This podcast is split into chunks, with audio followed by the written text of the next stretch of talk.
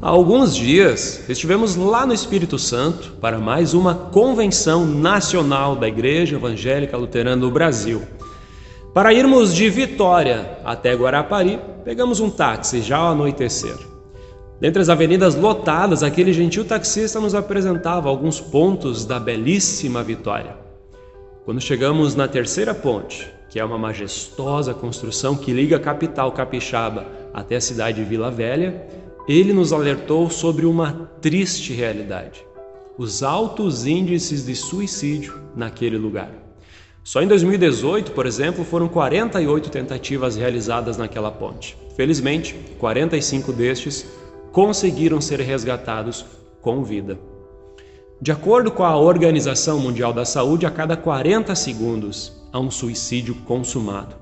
E para cada suicídio efetivado, ainda outras 20 pessoas que tentaram tirar a própria vida. Falar sobre um pensamento suicida é muito complexo.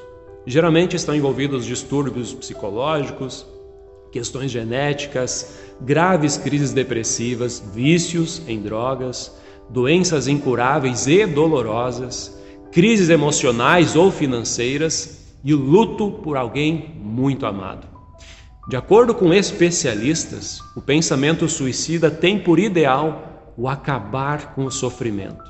Cegado pela dor, não se escolhe mais a vida, mas se escolhe o cessar de sofrer.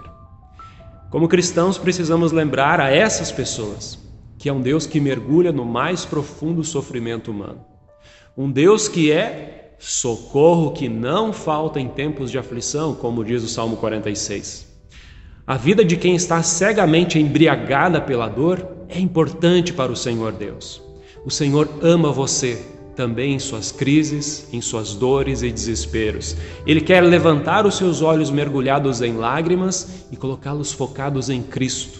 Nele há perdão, recomeços, novas histórias, consolo, o verdadeiro sentido da vida. Derrame as dores do seu coração nas mãos do Senhor. Procure um amigo para conversar. Procure ajuda profissional, especialmente com um bom psicólogo cristão. Com a ajuda do Senhor, as crises podem sim ser superadas. Também precisamos lembrar que precisamos cuidar uns dos outros. Reparem nas pessoas que estão ao seu redor. Quem sabe haja vidas perigosamente cegadas pelas dores e aflições. Sejamos os ouvidos de Jesus para ouvir os desabafos e os choros. Sejamos os braços de Jesus para abraçar quem não vê mais sentido na vida. Peçamos a Deus sabedoria para saber lidar com sinais e expressões que podem ser, na verdade, um grande pedido de ajuda. Então fica a dica: amemos uns aos outros, porque o amor vem de Deus. 1 João capítulo 4, versículo 7. Deus ama pessoas em crise e quer cuidar delas. Também através das nossas mãos, do nosso amor. Viver é a melhor escolha. Viver debaixo dos cuidados de Deus é melhor ainda. Para saber mais, entre em nosso site radiocpt.com.br e acompanhe nossa programação. Siga e curta nossos canais no youtube.com.br, facebook.com.br e o nosso podcast no Soundcloud e Spotify. E compartilhe a mensagem de Cristo para todos.